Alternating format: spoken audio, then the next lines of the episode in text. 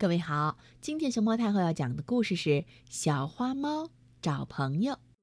关注微信公众号和荔枝电台“熊猫太后摆故事”，都可以收听到熊猫太后讲的故事。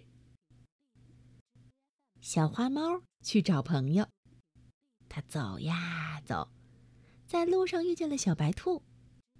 小花猫说：“嗯，咱俩做朋友好吗？”喵。小白兔高兴地说：“太好了，我非常愿意和你做好朋友。”小花猫说：“呃，那么我请你吃鱼吧。”小白兔说：“我不吃鱼，我喜欢吃萝卜。”小花猫说：“萝卜有什么好吃的？”小白兔听了，生气的走了。小花猫回去告诉了妈妈。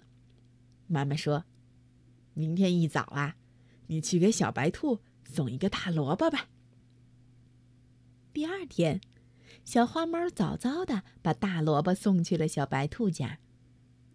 等小花猫回到家一看，呀，发现桌子上有一条好大的鱼。妈妈说：“这鱼呀，是小白兔给送来的。”小花猫开心的说。嘿嘿，现在我和小白兔真正的成了朋友了。